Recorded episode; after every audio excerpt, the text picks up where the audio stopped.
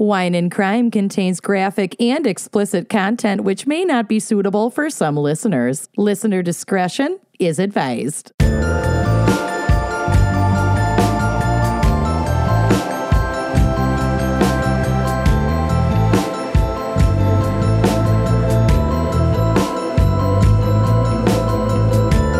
All right, y'all, we are going back to our roots with a Midwest 2020 mini tour.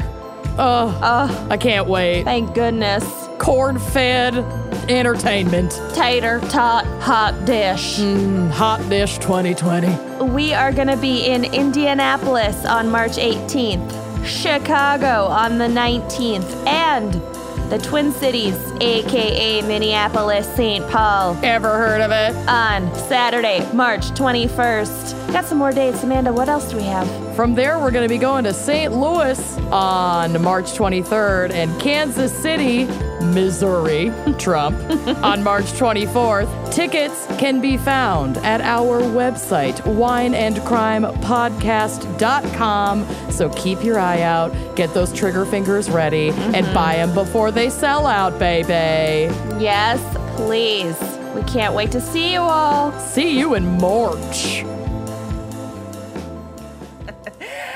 Um, you are listening to Wine and Crime, the podcast where three friends chug wine, chat true crime, and unleash their worst Minnesotan accents. Oh, golly gee, folks. I love how a lot of listeners now say that they are binging so hard that they've developed a Minnesotan accent. It's my favorite thing. Yeah. I also love when we get videos of people, especially who live abroad. Nice popping. Saying nice pap. That's my favorite thing. That's so It's good. so good. Send them in, folks. Social media. Okay, I'm Kenyon. I'm Lucy. And I'm Amanda. And this week, I'm really excited for our fan pick topic. I love this one. Yeah, this was a really good one, and it goes in so many directions. We should, on, Mm-hmm. like, we can honestly do this topic again and again because it's there's Yep. so much. Um, We probably won't, but we could. We could. We well, might. I'm gonna milk this show as long as I possibly can. So we're gonna be revisiting some topics. The fact that we haven't really recycled anything yet is astounding to me. Amazing. Yeah. Well, Thank you, beyond fan stupid. picks.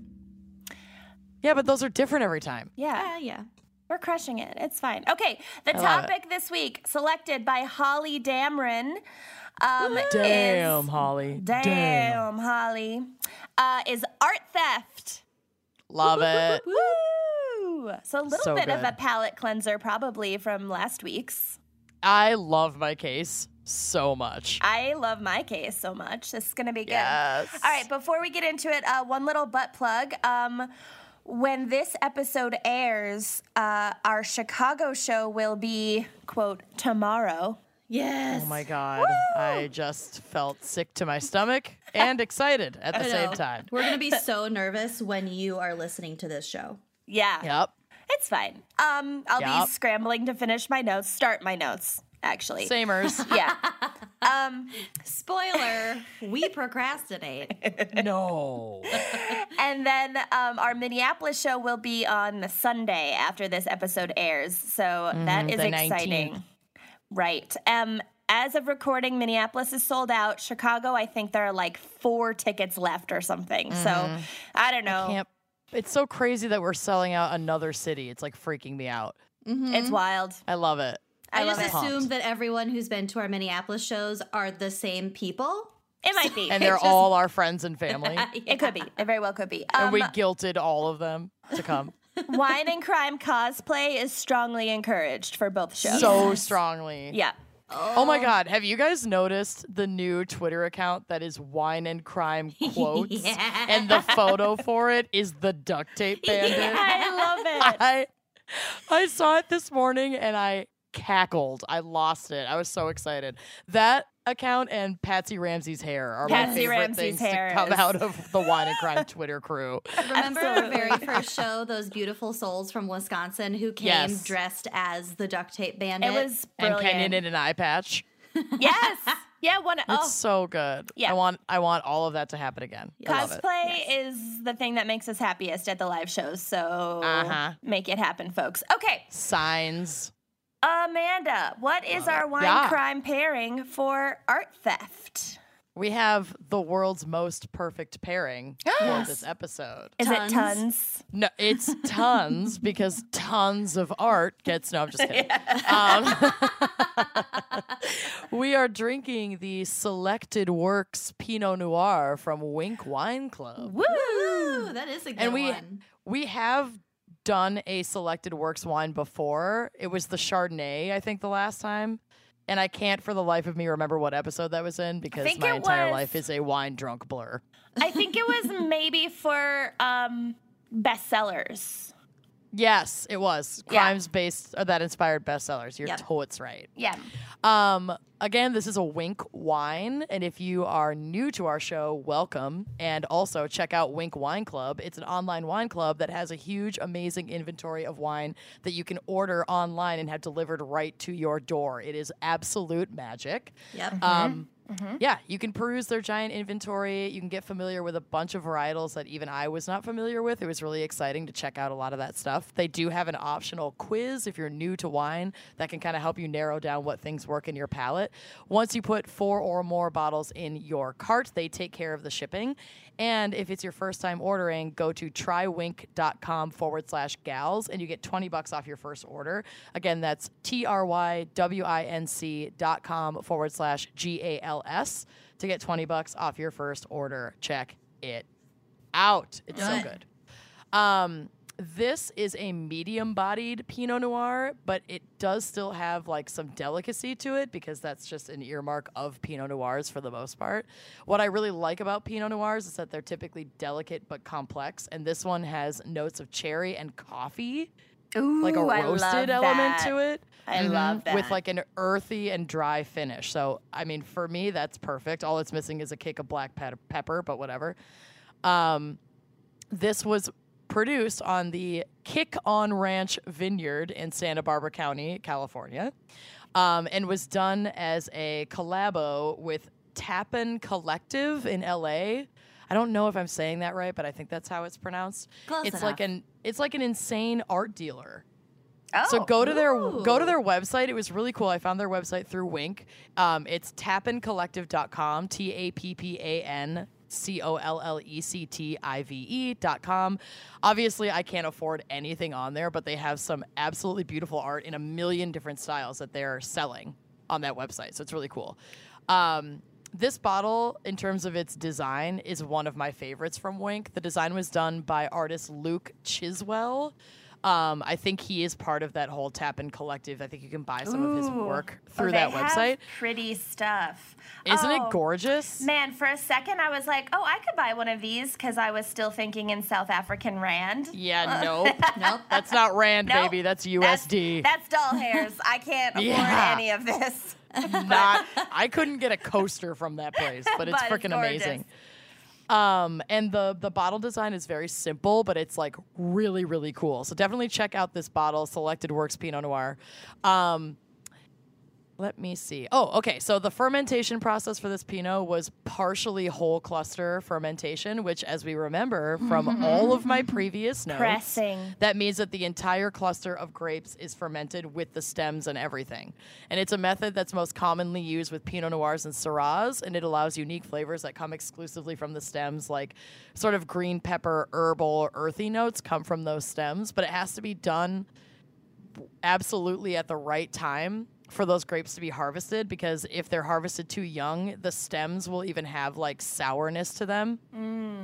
It's sort of like I imagine like a, a, a young tree that's like too green and really bendy and you can't Yeah. like snap any of the branches. Uh-huh. That's you wouldn't want that in a whole cluster fermentation because it's going to bring this like weird, funky, It's like too sour alive. sweetness. Yeah, exactly. You want it to be Needs to be a little more dead. riper than that.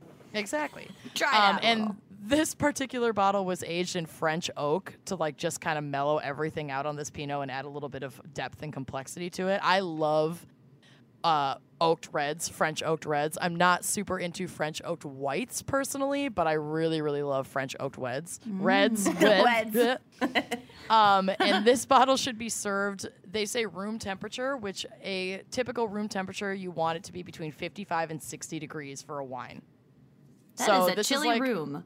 I'm, I mean, not for me, mm-hmm. but that's like kind of where you want a Pinot Noir to be. If you're getting up any higher than like 62 degrees, that's going to be too warm for that bottle. Mm-hmm. So don't, you want to store this in a cool, dry place. You don't want your red wines to be like under direct sunlight or even light that's in your home. Like if you have a cool bar with track lighting, don't have the track lights Yeah, directly heat on your wine. It's going to heat everything up. So Yeah. just try to keep. I mean, I know it's nice to display your bottles. I live in a garden level apartment, so my entire apartment is literally a wine cellar. It doesn't see light. it's perfect. Cobwebs It's everything I wanted. Yeah, so that would that would be my recommendation. I also highly recommend making some like grilled vegetable kebabs and pairing this with it. Yeah. It's really really good with like grilled or roasted veggies. Oh, I'm feeling So should that. we should we leave so we can just go grill and not do this episode? I'm Special so thanks. hungry. Yeah. All right, we ready to pap yeah. So ready. using one of our nice pap winged wine openers, which my cute little mom had hers in New Jersey the other day at the beach. Oh, she didn't even She know you brought be there. it. I know. I surprised them. That's so That's cute. cute. All right. Whoa. That's Oh, a nice classic Lanta. pop. Expensive pop. It's such an expensive pap. All right. Okay. I'm gonna. We're gonna drink now. Lucy. Cheers. Huzzah! Um, I feel like we're at a gallery opening. Uh, Oh. Lucy, what is our background and psych for art theft? Oh, let me just tell you. Oh well, I just can't wait to be king. Art theft. Oh. I have had various Lion King songs stuck in my head for the last week. Well, for the last several weeks, basically since we left Table Mountain. Yeah. Zach, Zach made a safari mix that's just literally the Lion King soundtrack, and then like I love it. three other songs with animal noises in the title, like "Roar" by Katy Perry. Perfect. That sounds like my Eclipse soundtrack. Oh my god, Playlist. the Eclipse playlist is so good. It's one of my favorite things ever. we should A maybe put that on Patreon, like just the list. Okay. Love it. Okay. I'm on it. Back to art theft. art theft is not just a crime against the owner or owners of the artwork. It's a crime against culture. Oh, yeah. How dare they? It's, it's way, shway serious. The FBI estimates that, quote, art and cultural property crimes results in the loss of billions of dollars every year. Holy smokes! That's a lot. Uh, the FBI has a dedicated art crime team that really reminds me of Space Force. Yeah. I love this. art crime team. Super creative. It was established in 2004 and it was instigated by the looting of the Baghdad Museum. oh, Do we that all was remember really that? sad. Yeah, That was really awful. So, this art crime team consists of 16 special agents and is supported by Department of Justice uh, trial attorneys for if and when they bring these cases to trial. okay. The FBI also has a computerized index of reported stolen art and cultural properties. Oh. And so if you report a piece stolen, it must be valued at over $2,000. It can't just be like something you bought at a farmer's market that's special to you. A kid's finger painting that's on your yeah. fridge. Macaroni nood- It has to have like, no. some appraised value beyond. I am for sure going to report a framed macaroni necklace to the FBI. Add it to your computerized index. I'm gonna steal Amanda's Framebridge framed portrait Burke. of Burke, and then report it to the Oh. FBI and see if they'll list it in their index. I will I doubt fucking come for you. it is my most treasured possession. I will It's fuck so you up. Sweet. I love it. It's in the Thank you, biggest Carolyn. like gilded frame It's ever. so over the top Massive. from Framebridge. but really it is. okay, so they have this database uh, for the use of law enforcement agencies around the world, like Interpol. Um, and this database is called the National Stolen Art File. Also, super creative. Hey, they're just finding the art, okay? They're not making it. It is the FBI. And I did watch a little video on the FBI's website about the National Stolen Art File. and the lady, the director, she's so sweet and she's very like straightforward and you know whatever, but she's very dry. so mm-hmm. she's like, mm-hmm. the National Stolen Art File is exactly what it sounds like. These folks don't have a lot of a lot of personality. Tamping it down, way It's a great little film. Yeah, she doesn't want anyone to get super excited about this. Um, okay, so when an item is recovered, it is removed from the database. So this database is only pieces that are currently At lost. large. Mhm, at large. So to give you an idea of how big a problem art theft is, the art crime team has recovered since its inception a little over 165 million dollars worth of items. Wow. Well, again, this problem costs somewhere between 4 and 6 billion dollars every year. I was gonna year. say that they've only recovered 165 million dollars worth of items, but like my case, one of the items, is the like item that, that, was stolen, is like that much, is Yeah. worth that much. it's very very difficult to get these things back and a lot Wow. of them go unreported so i'll kind of get to that in a second Oh, I'll okay. get to it um, the majority of tips come from citizens and also from within the united states so these tips are in the the because of thefts from private collections Okay. and Oh, so there's okay. less There are- security and there are a lot of private collections in the United States. And a lot of these thefts are not reported, possibly because they are not noticed. So, one of the things that the lady in the movie said was to, uh, if you have things of value of this nature, to make an inventory and like check it every once in a while because a lot of people just don't fucking notice if they have enough pieces. yeah, they have things it in storage and then they never look at them. I'm just imagining Emily Gilmore's basement from the Gilmore Girls. Good lord. Have either of you even watched Gilmore Girls? No. uh, Where's. Scott when I need him? I know. And Z- Whatever, my Twitter, come support me. Uncle, Mm-hmm. Max Medina. Was we know. Max Medina. We know. We right. know. fine. Only brought it up in 15 different episodes. Okay. well, claim to fame. And now he's on the Americans. Go on. Moving on. Uh, also, many of the stolen works are looted from around the world from institutions, archaeological sites. Oh. We're going to touch on uh, a lot of theft from Native American sites. Oh, Um, fuck that. Haven't we done enough, white Yeah. people? Right. Haven't we done enough? Right. Uh, For fuck's sake. a lot of churches. So, a lot of institutions that have tons of these works that are culturally important and valuable, but they're just kind of hanging out. Yeah, they're not necessarily on display or on loan. Yep. They're just in storage. Or a lot of pieces that probably assigning a monetary value would be very difficult. Like I'm thinking about um well, this gets into a whole nother can of worms, but like the Maori um tattooed and shrunken heads. Yep. Yeah, We'll get we'll of get to that a little bit too. Okay. Um, so one thing that I thought was kind of interesting that the lady in the, the lady in the movie told me. Um, in order to train the art force agents, they need to become familiar with different periods of art, art vocabulary, art history, and also the business of art. So I'd imagine that sometimes they go undercover to like some of these secret auctions and they need to be able to identify the piece of art, the artist, the period, and the value and its authenticity. Yeah, that's So it's like a- lot. It's a yeah, lot. it's, you It'd have to be really well trained really interesting to interesting do a job career. like this. Yeah.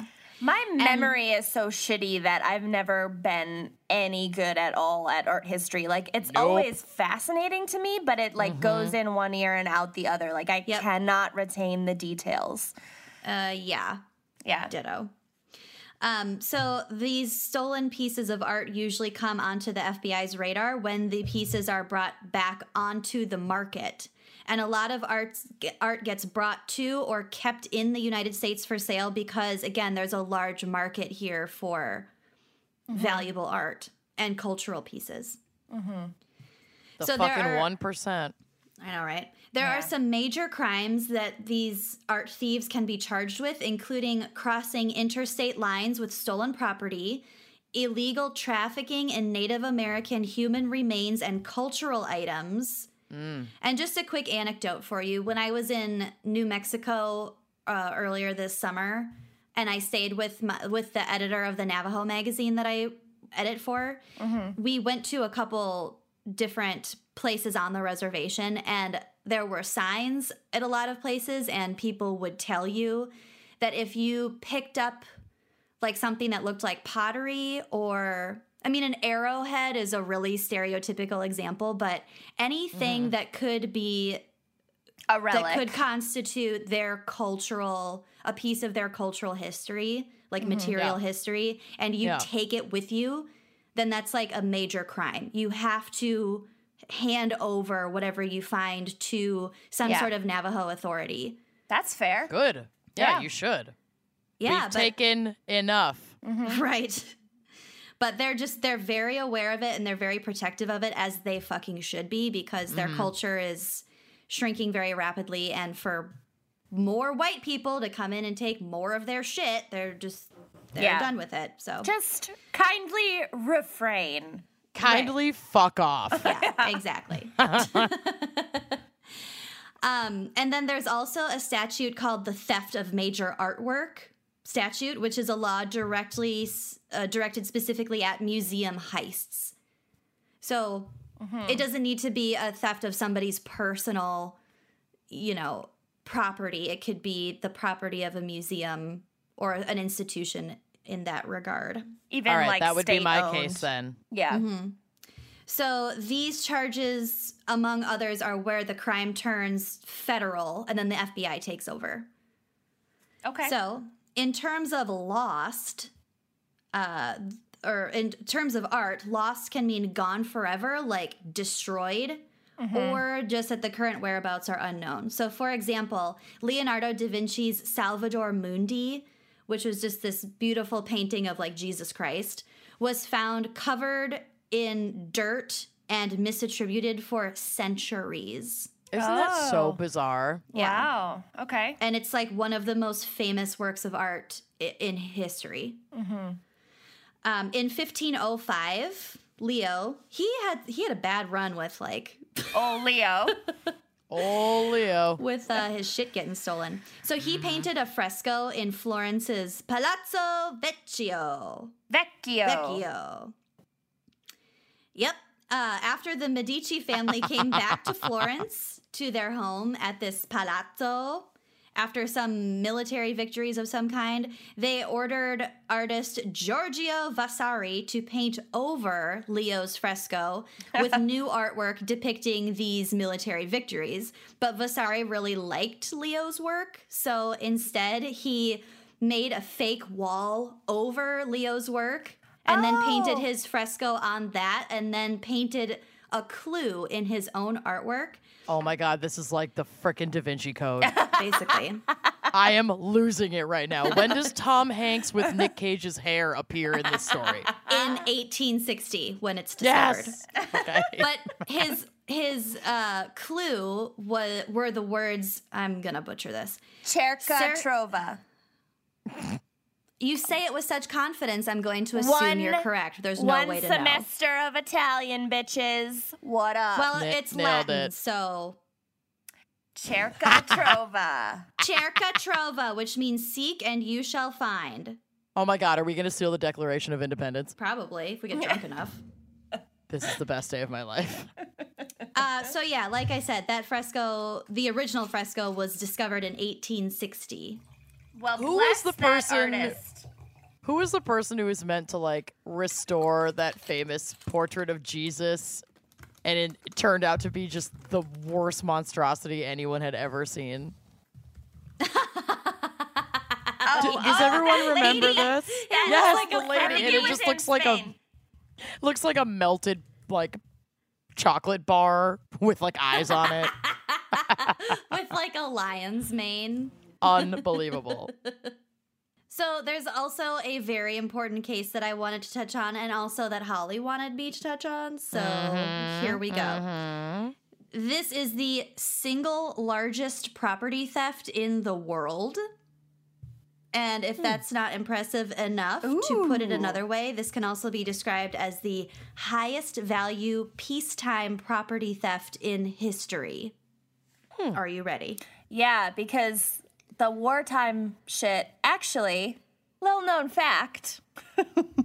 my one of my undergrad theses was comparing Napoleon's art theft to Hitler's Oh, art Lord. theft. I thought you didn't pay attention to art. Yeah, this is not adding up now. I didn't, lining up here. but it was in I have questions. Who are you? it was. I didn't take any art history classes, but it was for my French Oh. thesis. So it was like, write whatever you want in the French language. Go. So you chose one of the most complicated things ever. It was interesting. Uh, My only thing that I remember is that Napoleon just kind of stole like whatever was valuable at the time, like universally considered valuable and also like historic, and just brought it to France. Whereas Hitler stole at the beginning only stole things that like He liked. contributed to his ideal for like Yeah. what the Third Reich should be. And then later on, they would also steal like modernist stuff just to sell and, and make money for As the we war. know from the George But- Clooney film Monuments Men. Oh, Lord. Correct. Yeah. So I basically just read a book about that and then wrote and then translated it into French. Okay, back to this. Okay. So Fine. this heist took place at the Isabella Stewart Gardner Museum in Boston. Mm, Boston. Bastion. in the early morning hours of March 18th, 1990. Two thieves dressed Nice. up as police officers buzzed the night guard and told him they were responding to a report of a disturbance. Okay. So this was around like 1:30 in the morning. Okay. The guard Okay. broke protocol and let them in through the employee entrance. At that time, No. don't break protocol. Well, maybe do, but you know. Uh, at that time, he and a second guard were handcuffed and tied up in the basement by these thieves. Over the next 81 minutes, the thieves proceeded to steal 13 works of art by artists such as Rembrandt, Vermeer, Manet, and Degas. The Okay. value Who's heard Yeah. of them? Who? some bunch of nobodies. Uh, the value of the stolen works, which includes Rembrandt's Christ in the Storm of the Sea of Galilee, which is his only known seascape, um, is estimated at over 500 million doll hairs. Okay. Holy buckets. Okay. Lots. So the museum was equipped with motion sensors, so we do have an exact recording of the thieves' movements. Mm-hmm. The best known works of art were taken from the Dutch Room. Mm-hmm. They cut Rembrandt's uh, Christ on in the Storm painting and a lady and a gentleman in black from their frames. Mm-hmm. So they just cut the canvas that they were Yup, that they were painted on. Shit, Yup. man. Okay. That's what happened in my case too.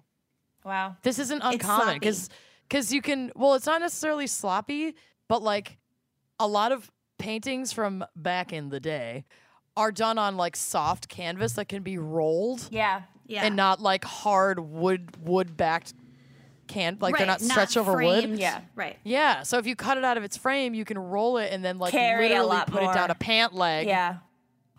and get out undetected. Because those frames are massive and but- unwieldy. yeah. But you, I feel like a lot of the ways that investigators detect fraudulent works of art is based on the the edges of those of those pieces of canvas. Yes. So like where the paint stops and it's just bare canvas along the edges because it's framed. Yeah, behind the That frame. is a- that's- p- forgers That's a can't way copy for them it. to prove yeah, a fraudulent piece. Mm-hmm. So I just think that if you had a, you know, a knife and you just cut it, then that's I mean, of course if you were buying it, you would know it was stolen anyway, but okay. Well, anyway, it just seems risky.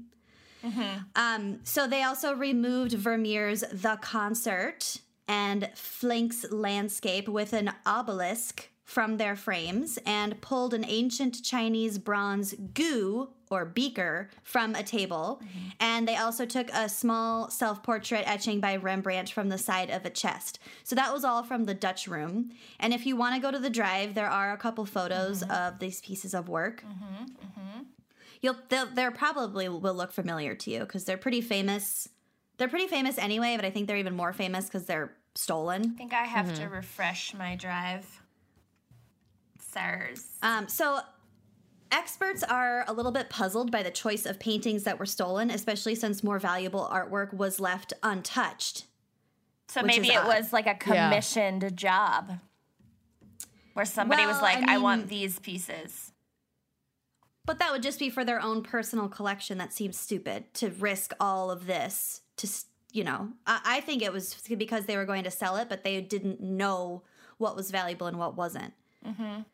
So, um, the FBI's lead agent assigned to the case, Jeffrey J. Kelly, finds it difficult to understand why this assortment of items was stolen despite the thieves being in the museum for a long enough time to take whatever they wanted.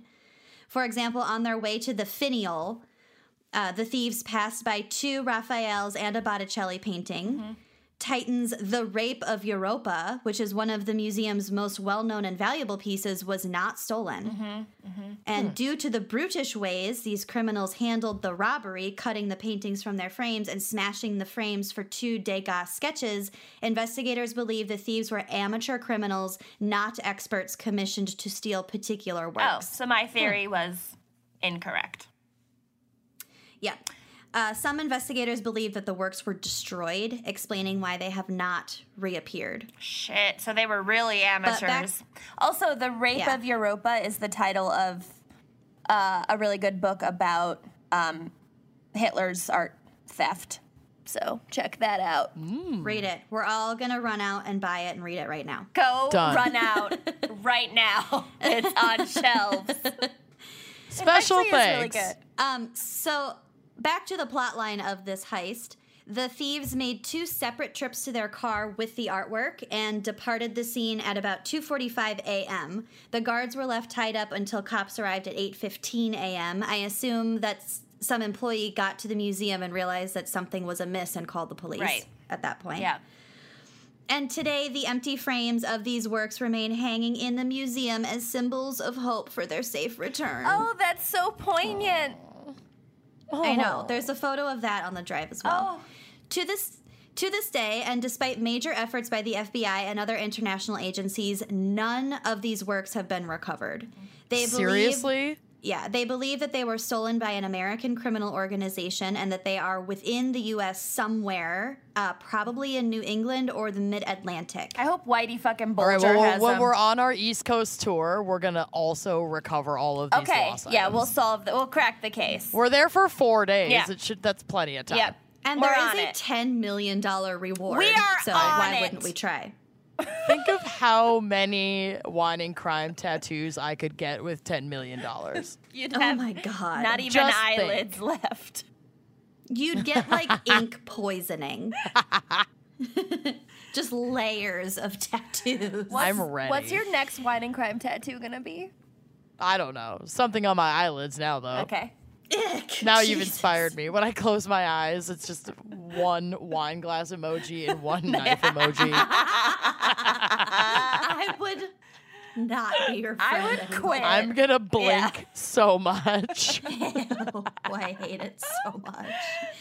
Okay, so this part might piss you guys off. In June 2017, the Boston Globe reported that some of the crime scene evidence collected by the FBI was missing. No. Why does this always happen? Yeah. Keep I don't know. They sent shit. it out for DNA testing, and then they just lost track of it. That should be Oh, its so, own you know. episode of fucking Even- missing even after evidence. Evidence for sure. Yeah. Even after an exhaustive search, they were unable to locate handcuffs and duct tape used to tape? immobilize the museum's two security guards that could have contained traces of the thieves' DNA material. Yeah, or Oh, fingerprints or. God knows what. Yeah. So as I said, there's currently a $10 million reward, up from 5 million, woohoo, for information leading directly to the recovery of all 13 works in good condition, and a separate $100,000 reward for the Napoleonic finial. And if you go to the drive slash blog when the audience is listening to this, there will be a photo. It's like a go- it's like a big gold eagle, Uh-huh. and I'm not sure why that one was like specifically. Maybe because that was the only sculpture, but there was that Chinese beaker. It might too. have Oh. it might have had an extra insurance rider for whatever reason. maybe, but that one is like by itself. You get a hundred grand for it. Cool. That's crazy. So if you have any informa- information, you soon to be rich motherfucker, Tell contact us. Contact Yeah. us. Wine and for- Crime Podcast at Yeah. gmail.com. Also, contact Director of Security Anthony Amore at after At- us. theft theft at gardnermuseum.com. Oh my God. Dr. Drake Ramore. Well, that was Thanks, Kenyon. fascinating. yeah, you're welcome. I'll Yeah. always Yeah. laugh at your dumb jokes. Um, So there are a bunch of like really cool missing artwork cases. There was also one that I didn't have time to talk about where the possible thief claims that the artwork was gone because he fed it to pigs. what? Oh my God. That's what you're supposed Always to do with with bodies, dude. It was Pickton. Not paintings. uh, all right. Uh, well, on that I note, love it. a special word from our sponsor, Talkspace. If you're grieving the loss of a million Napoleonic plus finial. dollar art artifact, you might need talk space. if you've lost Or if you're- something that's invaluable and irrecoverable, then Yeah. Talkspace. if you're co- covering up for a criminal organization that's known to mm-hmm. perpetrate museum heists, Yep. Talkspace. check out Talkspace, which is an online therapy company that makes it easy, convenient, and affordable to be connected with a therapist licensed in your area from your phone, from It's- the toilet. Yep. It's the actual best thing Yeah. ever. I Yeah. love that I'm about to get on a flight and travel 20 hours and be in another country for several weeks and then fly my ass back. And I don't have to worry about changing around therapy appointments or even making therapy appointments because I can just Yep. text my therapist from anywhere. I think one of I think one of the best parts of Talkspace as opposed to conventional therapy is that often if you decide that you need to talk to a therapist, you might not want to wait several months to get an appointment with a therapist that is covered by your insurance. Mm-hmm. yep. So you can get connected with a therapist like that day. I was connected within a day yeah. Yeah. to my therapist. And it's more affordable than traditional therapy. And, you know, some people prefer traditional therapy. It depends on what you prefer, and you should definitely try out both.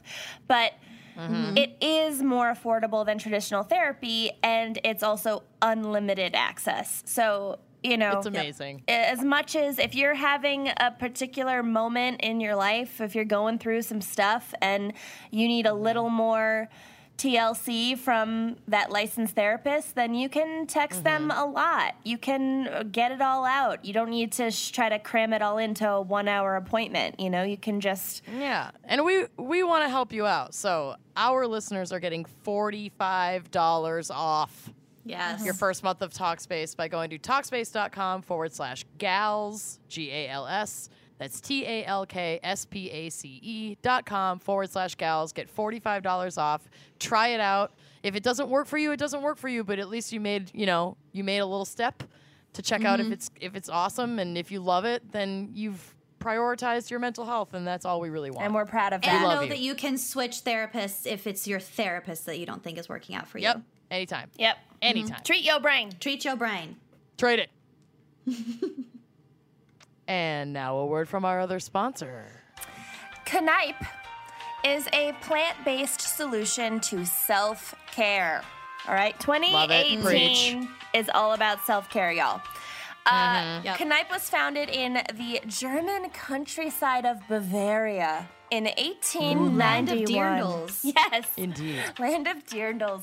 And Kneipp is a leading bath and body care company. It is well known in Western Europe, where all the cool kids are, and it is currently available in 27 different countries. So, again, this company was founded many years ago by a Bavarian priest. This sounds like a fairy tale.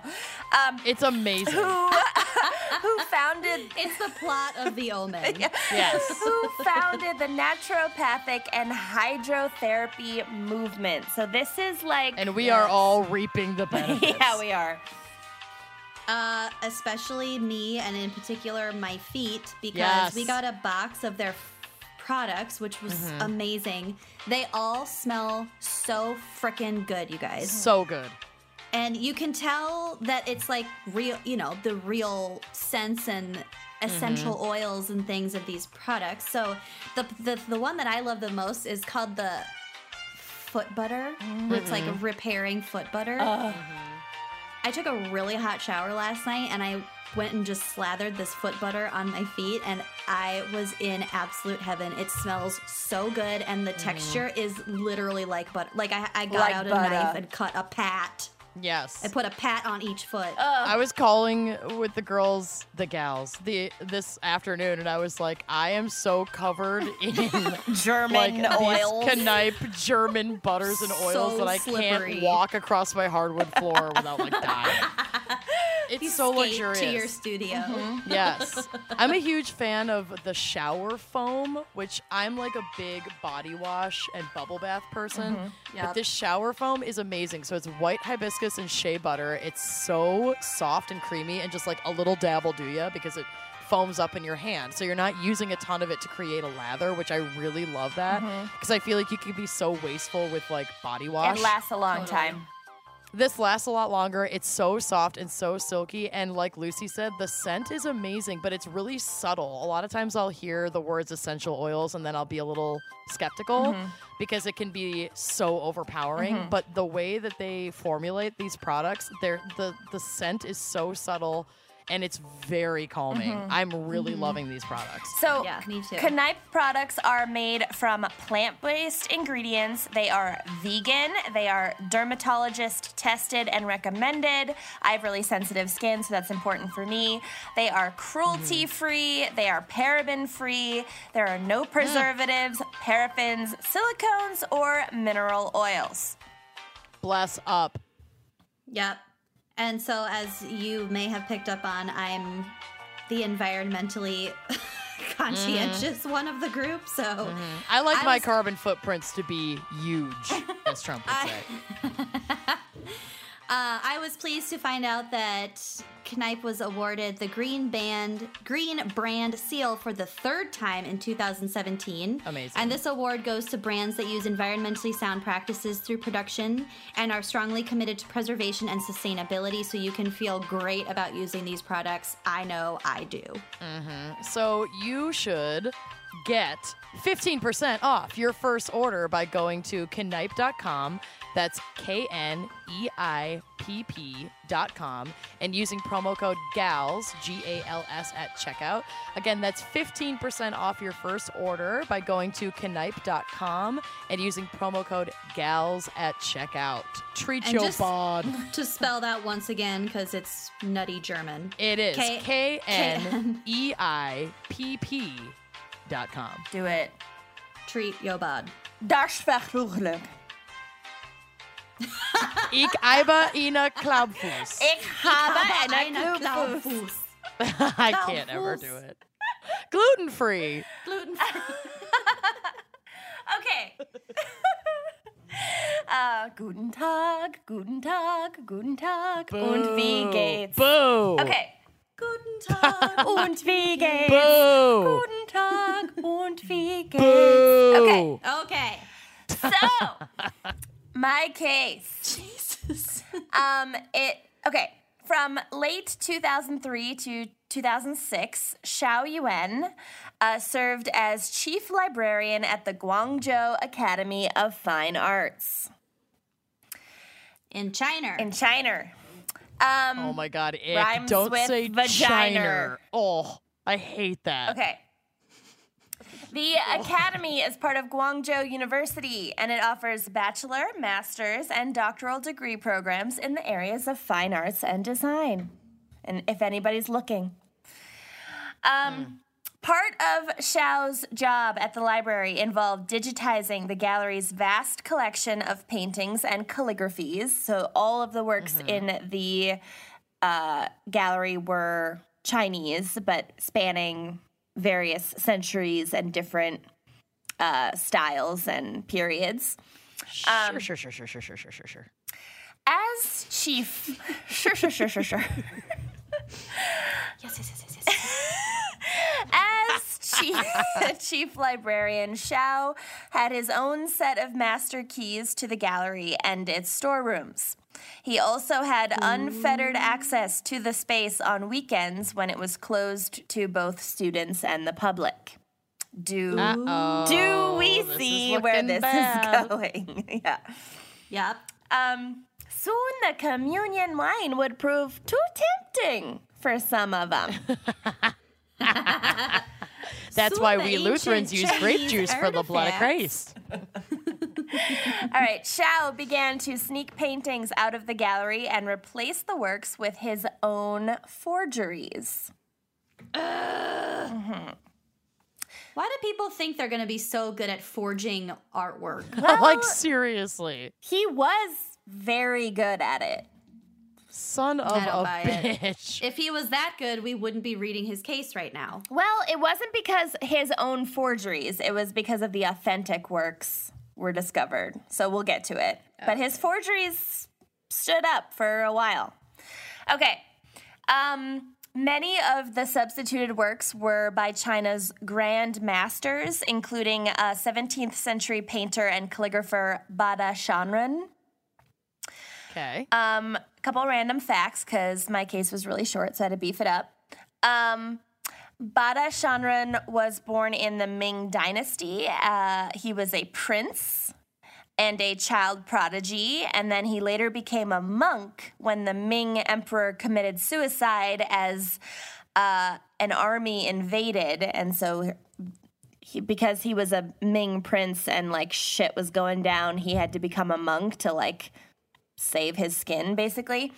And then Wow. Was did he do that in order to hide, like to go to get away, or just to be like, okay, I'm not, I'm not a threat to you. I'm anymore. untouchable. I'm a monk. I'm a monk now. I don't know. I don't know of those two. Could have been a combination of both. But yeah, that was basically the motivation of like, don't kill me. I'm not trying to become emperor. I'm just going to chill as a monk for a little bit.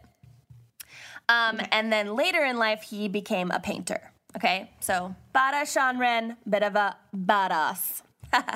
Bada bing, bada shamran. Um, bada Shanren is also said to have screamed and made weird sounds while painting. Sounds right. Oh no! Sounds like me painting. Just like Good God, that's horrifying. I love I it. I kind of love it. I don't like that at all. I fucking love it.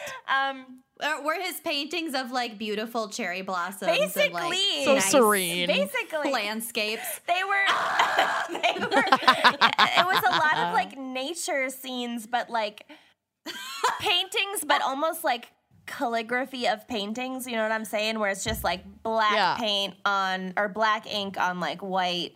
Whatever, and like very like simple stylized nature scenes. Um, I love it. Okay. So yeah, kind of random. I'm it wasn't out. like he was Jackson Pollock. Like it was, I don't know. so, um, one of his more famous works, um, or one of the more famous works forged by Xiao, included quote rocks and birds.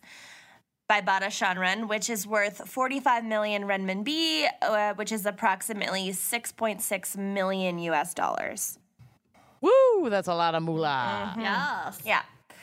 Um, other forged works included uh, famed watercolors by Qi Baishi, uh, an influ- influential 20th century painter born in Xiangtan. Woo! That is the our hometown. yeah, our relative. Okay, the is like a relatively small. Yes, your hometown. According to definition Kenyon's of a hometown. definition, it is your hometown.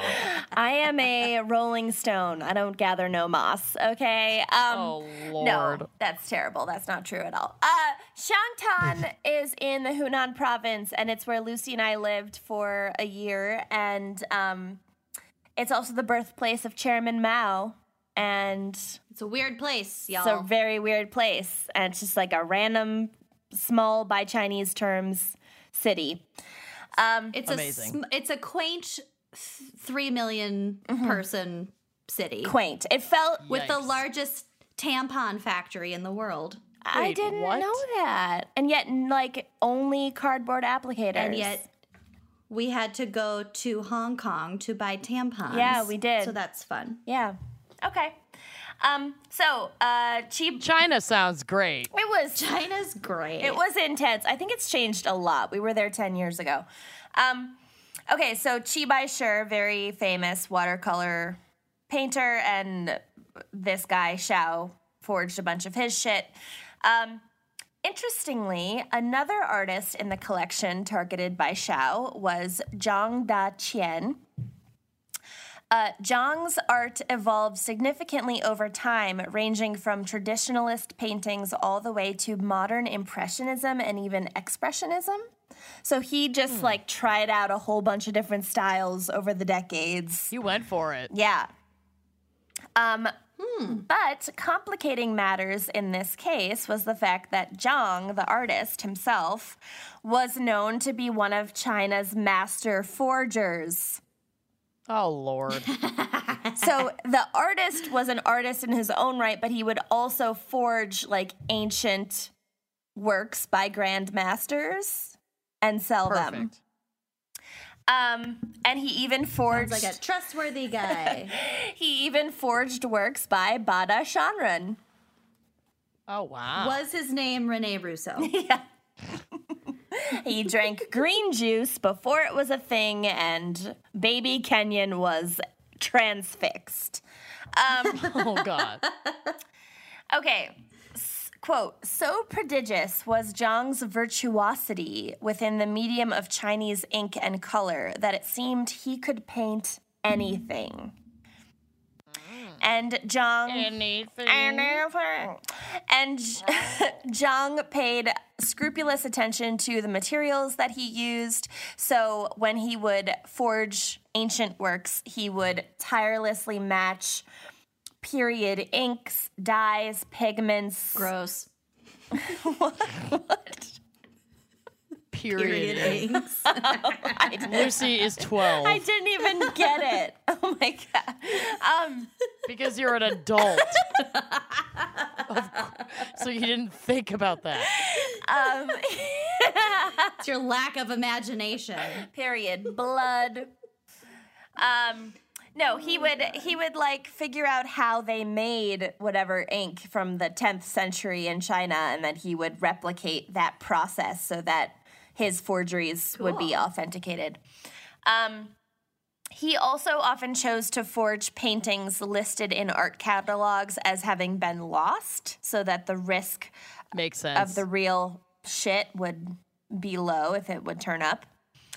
Um, And multiple of Zhang's forgeries were even purchased by major art museums in the United States, including the Boston Museum of Fine Arts, the, Nice. the Sackler Museum in New York, and allegedly the New York Metropolitan Museum of Art, the Met. Wow. Um, that hasn't been proven, but it's suspected. Um, It'd be cool to work at one of those big museums and be on like the team that authenticates paintings when they come it out would like be that. so cool. It'd be- be, such a hard job. It'd be very difficult. We could High pressure. we could do a whole episode on art forgery. Love it. Yes. Um, okay, so Zhang, again, we're still talking about this famous Chinese artist who then also did forgeries. Um, he is estimated to have earned over 10 million US dollars from just his forgeries, not not including his own artwork, like original artworks. Wow. Oh, damn. So, Xiao, the librarian at this gallery, forged works by Bada Shanren, Zhang Daqian, and maybe also uh, forged forgeries by Zhang Daqian of Bada Shanren. Amazing. So it's like a Russian nesting doll of art theft and forgery, basically. I love, love it. Um, but just wait, it gets better. Great. Always does. During the two year period, Xiao Yuan uh, replaced 140 paintings with his own pieces. He then managed to sell 125 of those original works at auction, earning a total of 6 million US dollars. Damn. So, mostly lesser known works because the total was only 6 million US, but Hmm. um, it took what year was this? 2000 well he he stole them and forged them from 2003 to 2006 Oh, okay. and This wasn't like in the 60s or anything. no and then um he kept selling he stopped he kept working as the librarian at that museum but the gallery of paintings was moved into another building so he no longer had the keys to that building so he had to stop Got it. Um, but he's then for the next like decade sold what he had already stolen at various auctions and like bought property, bought real estate, bought other paintings for his personal collection, um, whatever. So it took a decade for someone to get wise to Xiao's crimes. In A decade. a decade.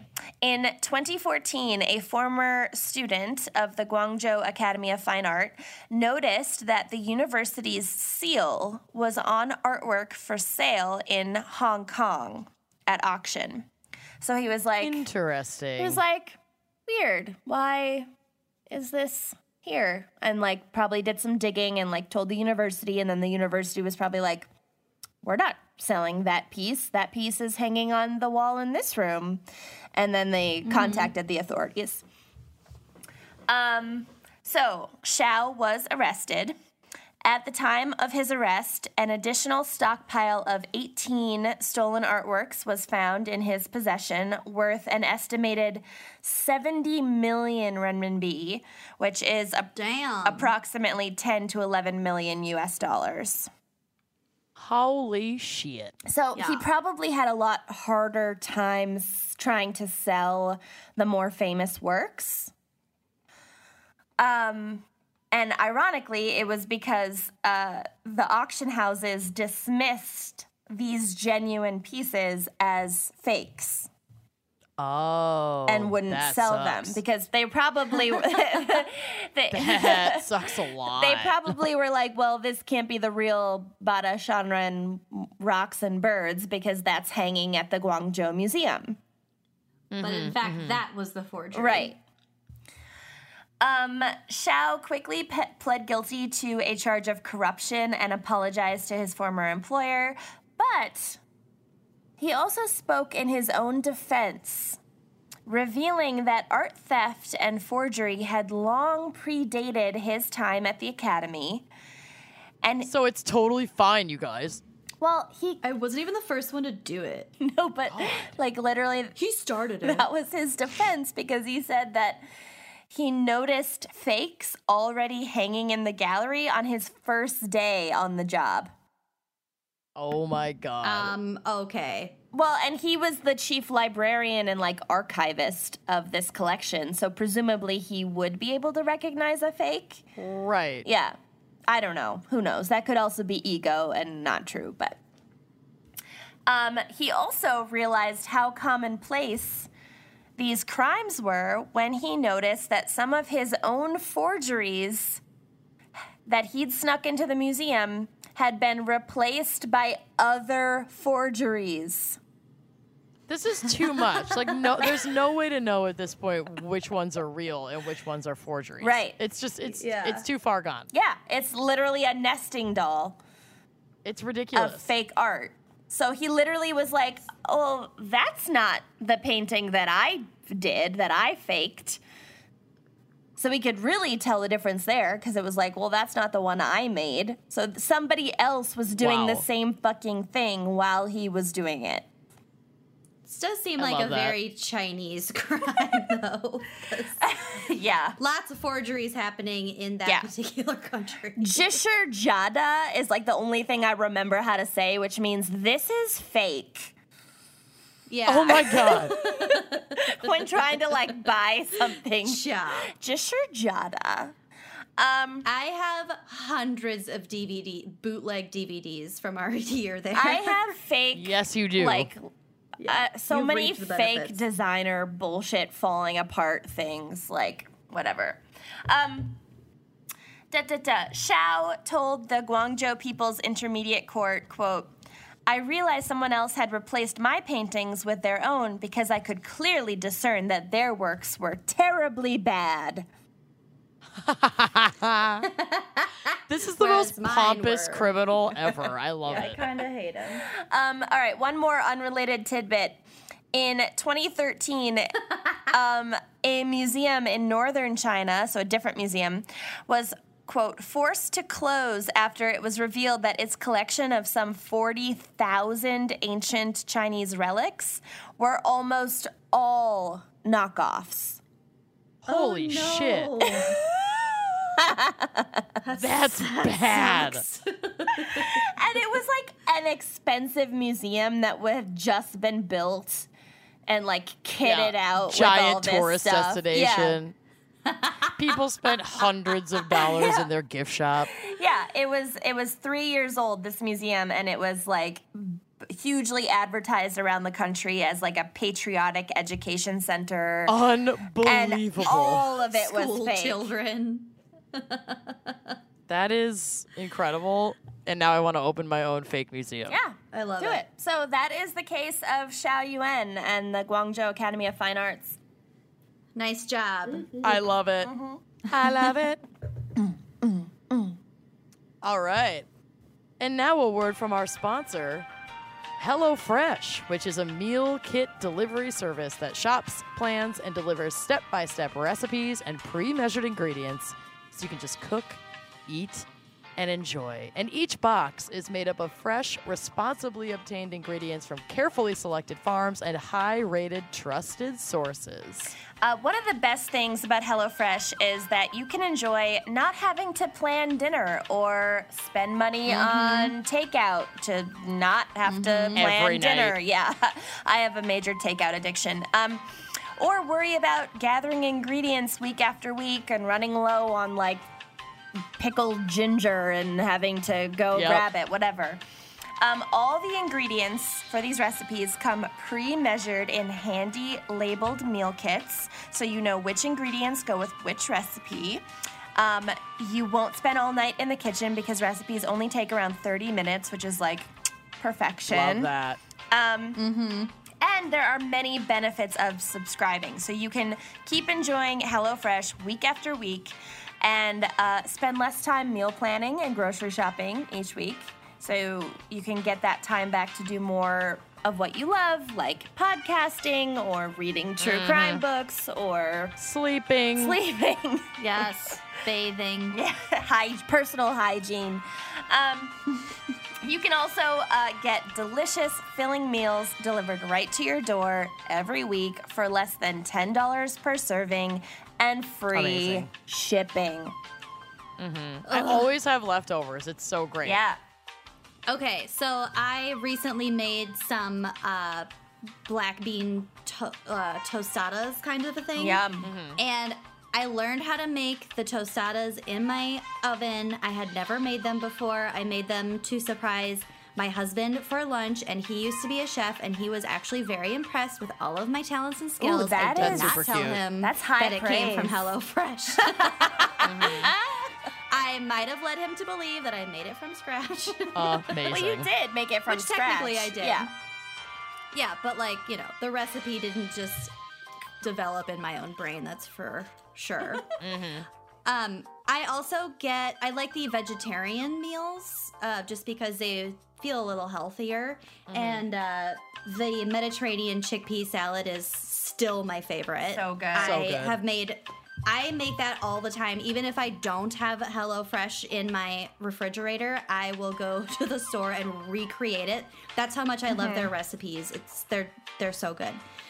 So you can get a total of $60 off. That's $20 off your first three boxes by visiting HelloFresh.com forward slash gals60. That's G A L S 60 and mm-hmm. enter the promo code GALS60 at checkout. So again, total of $60 off. That's $20 off your first three boxes. Go to HelloFresh.com forward slash GALS60 and enter that promo code GALS60 at checkout and treat yo gut. You won't be sorry. Mm-hmm. Treat it. And now a word from our other sponsor. At ModCloth, we believe every outfit is an opportunity to express yourself. Inspired by vintage style and informed by today's sensibilities, we offer a curated wardrobe that lets you do just that. We're dedicated to serving our amazing community by celebrating their stories and offering a full range of sizes. Um, at ModCloth, you can find a variety of looks, and this is my favorite part, in a full size range. So that is from extra, extra small to 4X. Okay, this is made for everybody because everybody is a bikini ModCloth body. Um, if you have a question about fit, the team of mod stylists can hook you up with a complimentary sizing and styling help, which is really helpful if you're buying online, which I love. Um, and when your presence is desired, a gorgeous dress is absolutely required. Um, so you can, Yes. at ModCloth, uh, you can discover luxe fabrics, delightful details. They are delightful. Um, iconic silhouettes. And all of this is in ModCloth's dress boutique. Uh, and it's perfect for when that wedding or special event invite arrives and you need something special.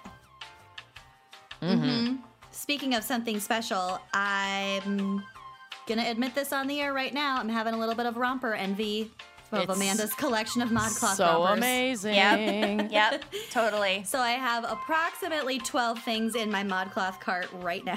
Yep. Yup. At all times. Haven't quite pulled the trigger, but um, yeah, as Kenyon mentioned, one of my favorite things about ModCloth is that people who have bought those clothes and people that come in all different sizes, heights, everything, take photos of themselves wearing that piece of clothing and then they can put them on the page on the website. So you can mm-hmm. see how that fits on real people in a variety mm-hmm. of sizes and decide whether or not it's right for you. So mm-hmm. it's just it's very personalized i think for you know not actually knowing anything about the consumer the like specifically but um anyway we love it i will i fully intend on wearing some modcloth things at our upcoming live shows Oh, Uh, yep. yeah, same. Just ordered you will- my outfit for the live show from ModCloth. What up? yep yep we will be modeling them live for you Modeling. Ah.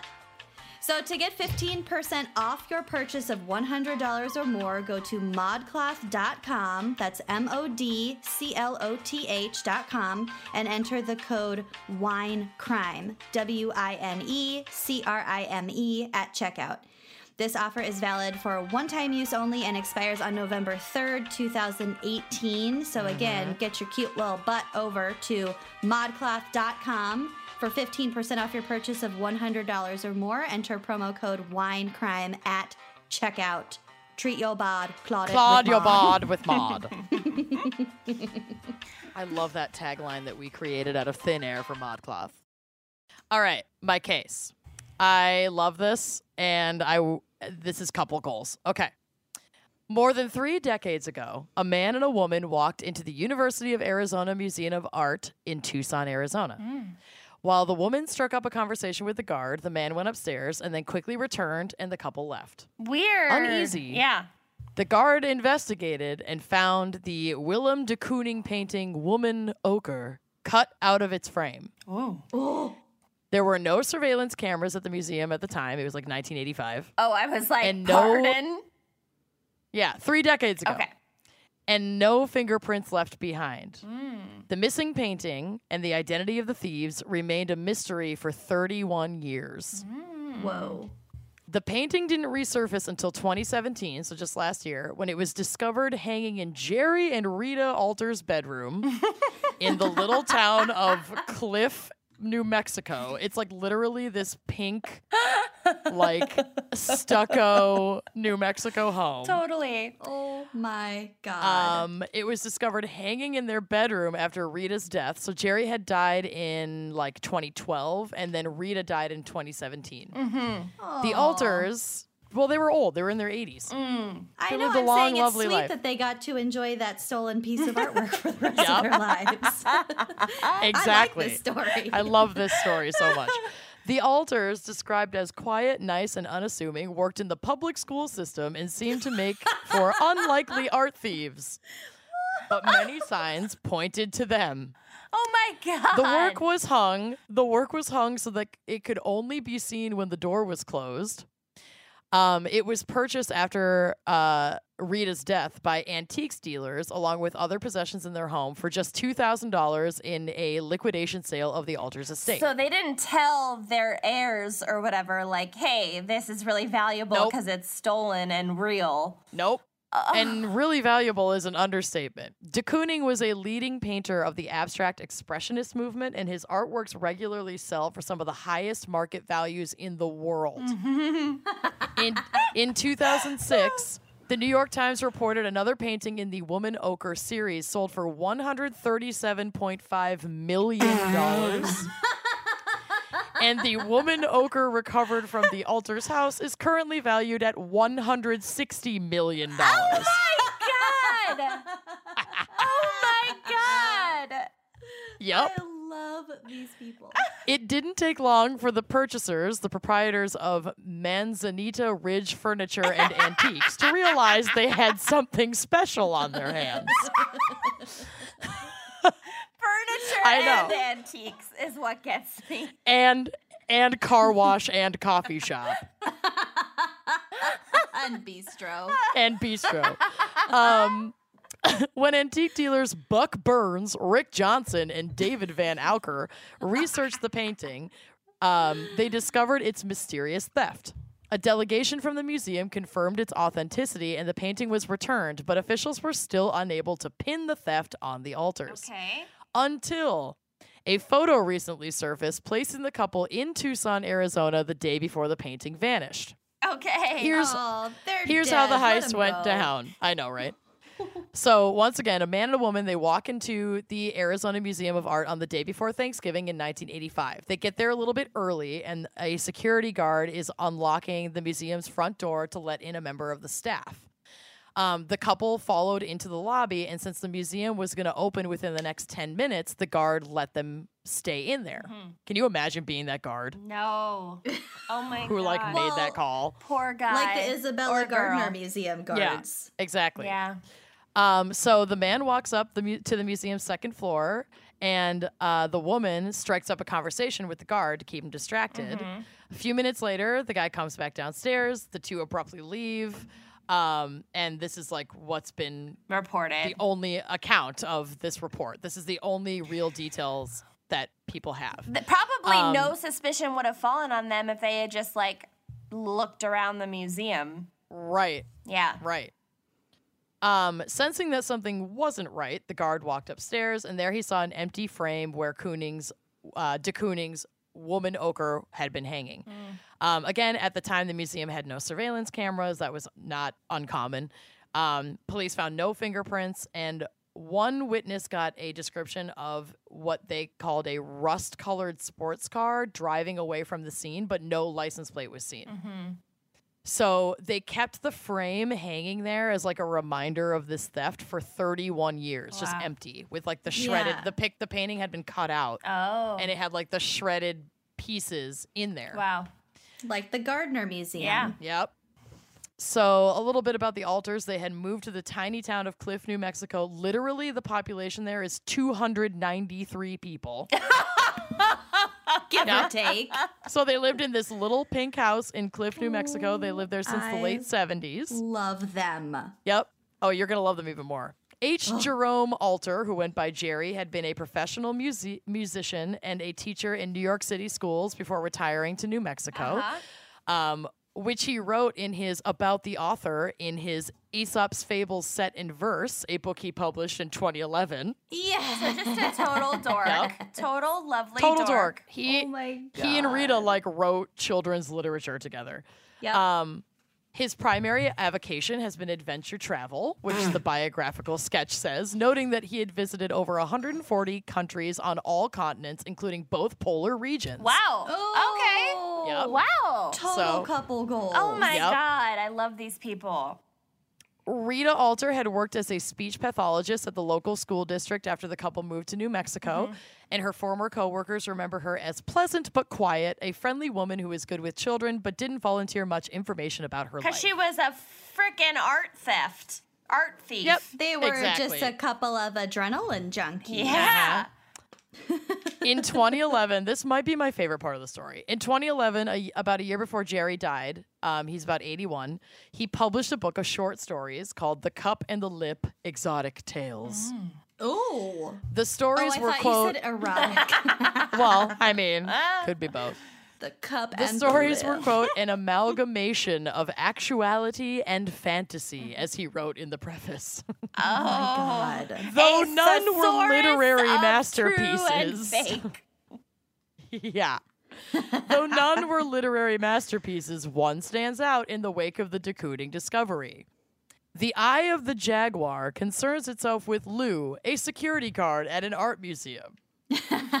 One day, a middle aged woman and her 14 year old granddaughter show up at the museum. The older woman asks Lou about the history of a prized emerald on display.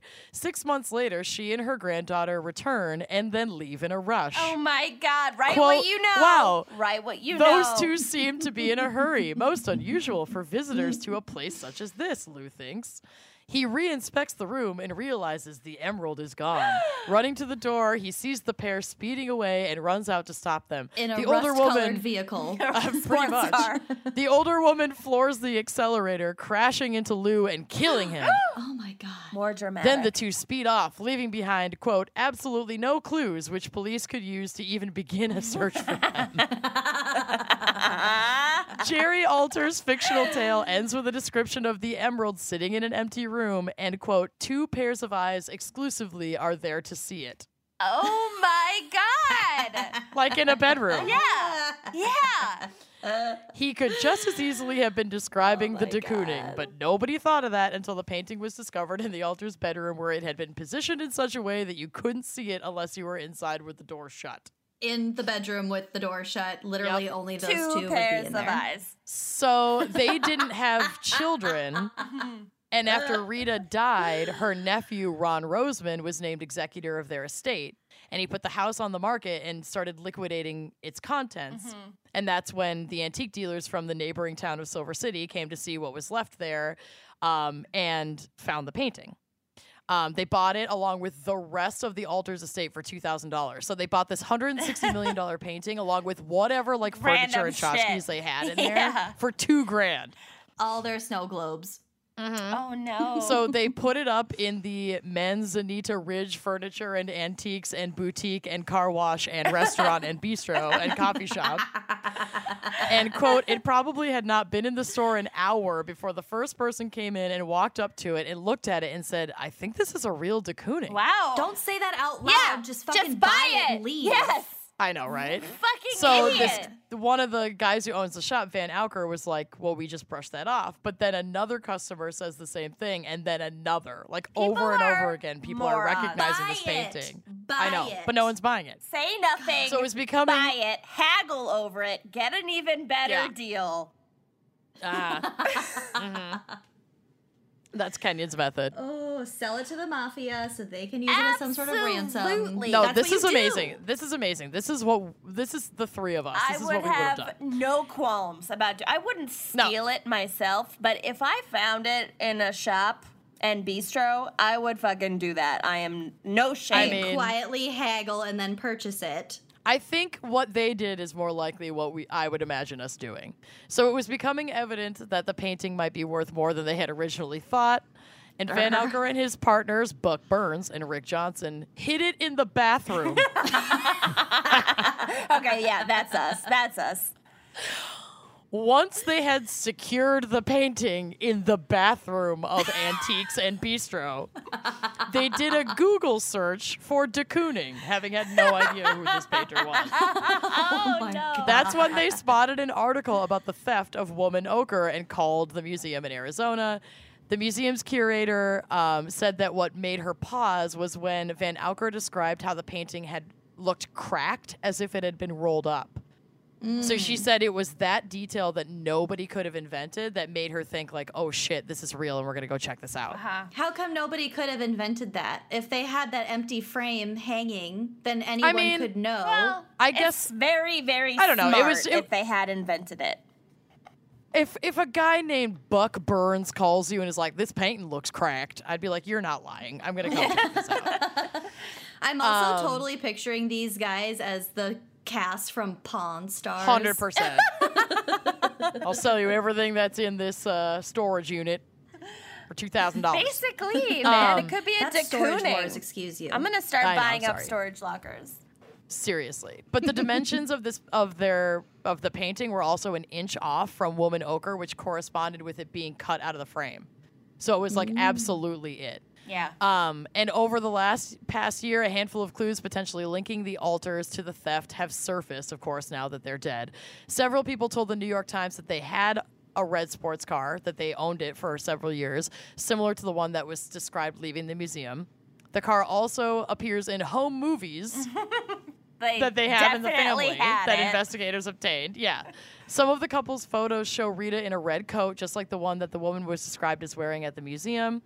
Um, Ruth Seawolf, a real estate agent who put the Yes. Alters' house on the market, told the Silver City Sun News that she had taken home a luggage set and inside found glasses and a scarf that matched the police description. And Oh. I don't have it on the drive, but I have to find the police sketch. Yes. I saw of a police sketch a of these red two. coat with scarf.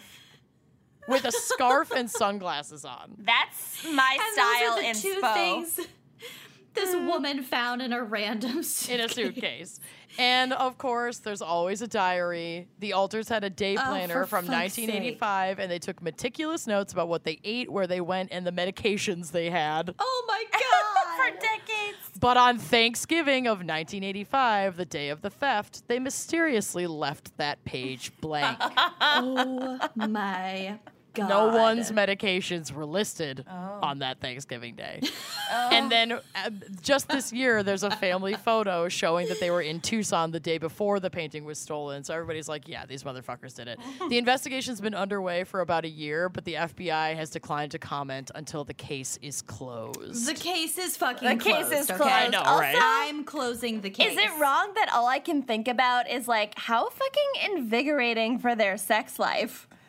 Right? know, To just fuck under that de Kooning, that $160 million de Kooning for 30 years. Do you think Rita just would like put on the scarf and sunglasses and be like, oh, yes. I'm, I'm turned on just thinking about it. and the red coat. I love this so oh, much. so well, good. that's my new kink. That's like my new favorite case. I Call think. me Rita. Call me Rita. Call I'm gonna me call you Jerry. Call me de Kooning. Call me woman ochre. I- That's their safe word. Yeah, ochre. Woman ochre ochre. is their safe word. oh my god, I love this little sexual erotic fanfic that we just wrote about this old dead couple. Yep. Super pumped I'm on it. really digging it. Anyway, special thanks gotta go. to Yeah. Holly. All right. Well, special thanks this week, of course, to our fan picker, Holly Dameron. Damn, girl. Damn. You make us Holly. I wish I was your lover. Your last name's almost Damien, which is almost Damien mm. Fahey. Oh. it's all for you, Damien. It's all for you. It's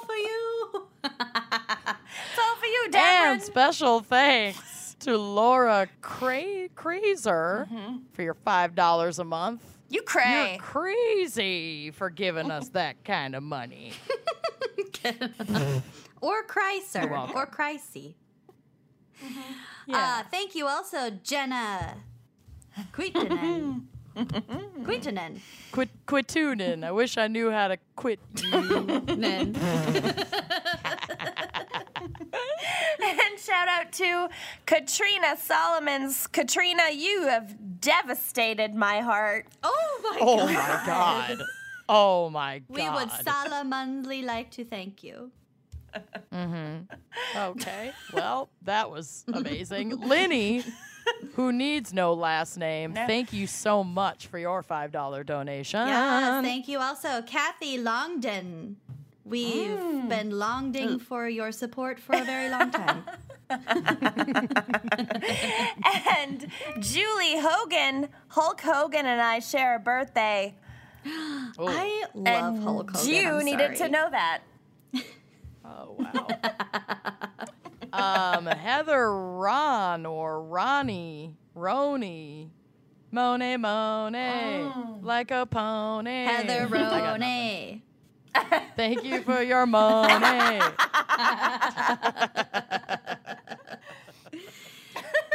we crack ourselves up. We have fun here on We Line. do. We do. We do. Ha- we do make ourselves laugh. That's true. Uh, thank you, Miranda Hodge. You've hodged yourselves into our hearts. You're a Miranda do- Cole. You're a miraculous. Um, and Morgan Moody, you get me in the moody, Morgan. Ooh. As does Lucas Valen. I thought your name was Villain, and I got really excited, but it's Valen, and now I'm sad. Be our Valentine. Um, Oh Yeah, yeah, Valentine. Valentine. you will be receiving a frickin' patriarchy wine glass in the mail because you're giving 10 bucks a month. As well, bucks. Kaylee Grafstrom. Mm-hmm. I can't believe it. You've grafted yourself to our hearts and souls. I'd take skin off your belly for a skin graft anytime. Hey, Reed made my belly with skin from my butt. it wasn't his fault. I had beef jerky in my front pocket. Um, Peyton Benson. It pains me to let you go, Peyton Benson. You'll be getting a fucking Oh. patriarchy wine glass. Just a little Peyton Got place. Ooh. Yeah. Uh, hot mess heroes. I am loving this. I don't know who you are or what you do, mm-hmm. but I want to join this legion of heroes. 'cause I'm We're also a hot already in this legion Yeah, yeah, we are. Correct. Thank you for your ten dollar a month donation. every week. Thank you, mm-hmm. Stephanie mm-hmm. Madrigal. Isn't that like a high school choir? Madrigals? it's like yes. Why? Do, We why? hear the trills of madrigals every time we hear your Magical madrigals. name. Whoa. Yeah, thank you for your uh, donation. Mer. Uh, thank you also to Maria Solorio Sanchez. Ooh. Oh, you beauty. Uh, love That's that. a very regal name, Maria Solorio Sanchez. I love Thank it. you. Mm-hmm. Allison Bond, we will gladly pay your bond should you be arrested because your mm-hmm. support allows us to do so. Who's It's support? Bond. So call- Allison Bond. Bond. I Allison. bet she's never heard that. That's a new one. I am so original. uh, thank you, Jamie Perot. Perot. Ooh. Jamie Perot. We like you more than Ross Perot. Oh. Oh. Yes, we do. A I lot mean, more. I think most people do. Hands yeah. down. Is he still alive? Don't know. don't know. No one knows. There's no way to know. His There's ears to know. probably sustain his mortality. His ears are down to his knees. Immortality. they now. flap and it makes his heart beat. They caught in the wind Yeah. and he blew off the cruise ship. Nailed it. Um, shout out to Heather Calzer. Um, calls Calzer her me like maybe. she sees him. calls her. I hardly I love know her. There we go. Amazing. That works her. every time. And thank you to Kirsten Morris. I want more of of you. your support and your love and your undying uh, affection. Keith Morrison. fresh. Remember when I No. saw Yeah. Keith Morrison and called him Keith Richards? Yep. Yeah, we were at Crime do Con, remember. And Lucy goes, "Oh my God, that's Keith Richards," and I go, "I know for a fact that's not Keith Richards." I don't I know don't much about pop culture, Keith but I know that's not Keith Richards. and then I had to Google him to make sure. Yeah. Good thing you did. We never would have known. That have was known. our Dirndl day. That was a It blur. was. it was a wild day. It was a blur. It was a blur. Yeah. Is it my turn? No, it's mine. Yes. Okay. Thank you, Juliana Avalos Gracia. Is it supposed to be Garcia? Kenyon. I don't mm, know. I don't think so. Gracias, Miss Gracia Avalos Gracia. Uh-huh. I love it. Possibly Nailed it. Garcia. Thank you for your $10 a month donation. Mm-hmm. Totes a praise. Totes appreciate your donation. Uh, kicking off the trash queen or maybe king Trash. level. Uh, Casey Locke. We're gonna lock this down because you're a prize. lock you down. Mm. Um, Anna Romo, Tony Romo, no relation, maybe relation. Either way, you're getting some hot garbage in your mail. Totes appreciate. Relation? No relation. Also, Mabes relation, Mabes knows on the trash queen level, LaShawn. Yes. Woo! Woo! You Lucy's us- real name is Lachelle. We and are, you are basically LaShawn. related. LaShelle and Yep. LaShawn. Twinning. Love it. Mm-hmm. You'll get some trash in your mail soon. Um, Wylon Lee, big shout out, created their own tier of $20 a month, and that is Love you. amazing, and we love you. And let us know if you want trash because we'll send you some trash. Absolutes. Uh, Lily Cordell, you are donating at $25 a month, which means you get to pick a case and or topic and or wine if we can acquire it or you can send it to us. Thank you. You are incredibly generous. Ditto mm-hmm. for Allison Boshears. Have no fears. Allison Boshears is here's with $25 a month. I love it. well done. and um, increasing their pledge from $11 a month to $25 a month is Meet at the Bronze podcast. Go check I them love out. podcasts supporting other podcasts. It's, so the cool. best. Yes. And uh, you guys are in my queue to listen to next. So meet at the bronze. Go check them out. Love, love, love. And if you are afraid of commitment like all of my exes, you can do as Carly Sharman did and donate once off through our online store at wineandcrimepodcast.bigcartel.com. Every dollar is Yes. helpful. So thank you so much, Carly, for that 10 bucks. We really, really appreciate it. And also, thank you for your $25 once off donation, Sean Atwood. You Mm-hmm. are incredible, maybe related to Margaret. We'll never know. There's no way to know. We do know be that you're very generous, so thank you so much. Yeah. Um, and of course, special thanks to our sponsor, Talkspace. For $45 off your first month of treating your brain, go to Talkspace.com forward slash gals, G A L S. Do it. Treat yo, brain. Treat your brain. All right, we'll see you next week. Bye. Bye bye.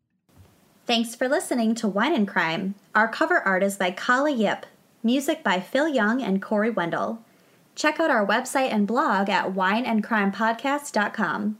You can also follow us on Facebook, Twitter, and Instagram at Wine and Crime Pod. If you have wine recommendations or creepy true crime stories to share, email us at wineandcrimepodcast at gmail.com. Episodes are available on Apple Podcasts, Stitcher, Google Play, basically wherever you get your podcasts. More importantly, if you like the show, please rate, review, and subscribe on Apple Podcasts. It really is the best way to spread the word. We are a totally independent show, so if you'd like to support us and get a shout out on air, visit our Patreon page to keep this podcast and the wine flowing. Cheers!